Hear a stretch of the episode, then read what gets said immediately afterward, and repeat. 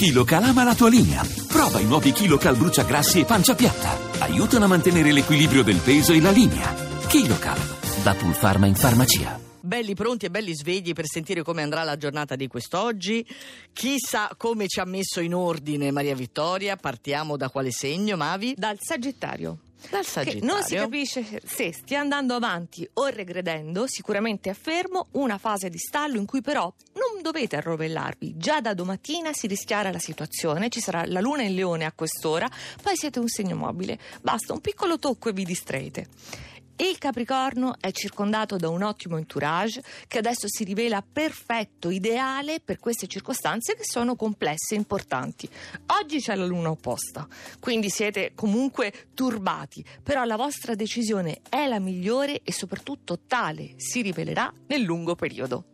La bilancia è un po' impreparata emotivamente, si sente così in subbuglio, ma anche piacevolmente stupita dall'andamento dei pianeti nel sesto campo. Per cui questo giovedì decidete di punto in bianco di fare qualcosa di strano, secondo i vostri canoni, che però sortisce frutti efficaci. Mm, Marco Migliori è una statua di sale. Non, non- non lo so. Se non ha, non ha capito niente, non lo, non lo so.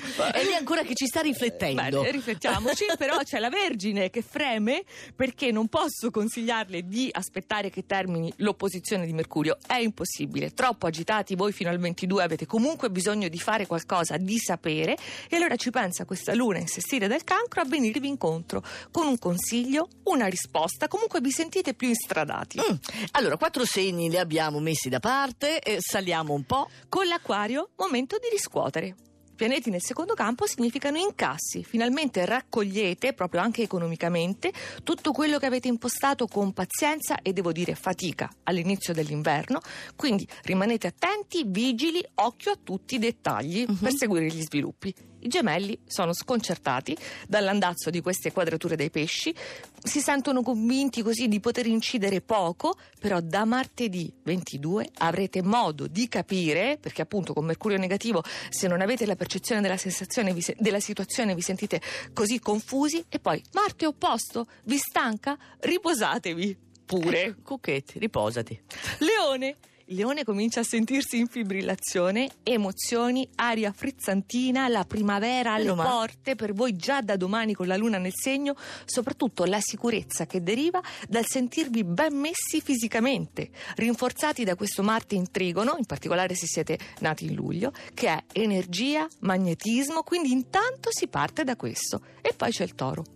Quanto conta per voi che siete dominati da Venere, quindi affettività, oltre alla situazione pratica, che sta diventando comunque proprio più florida, l'atmosfera intorno. E con questi sestili dei pesci com'è l'atmosfera? Dolce, bellissima, tante manifestazioni d'affetto e tenerezza. E andiamo ai primi quattro. Il cancro. Cancro. Bellissimi, luce interiore, che poi si irradia all'esterno con la luna nel segno, forti di nuove consapevolezze, è una giornata in cui davvero non sbagliate un colpo e gli altri ve lo riconoscono molto volentieri.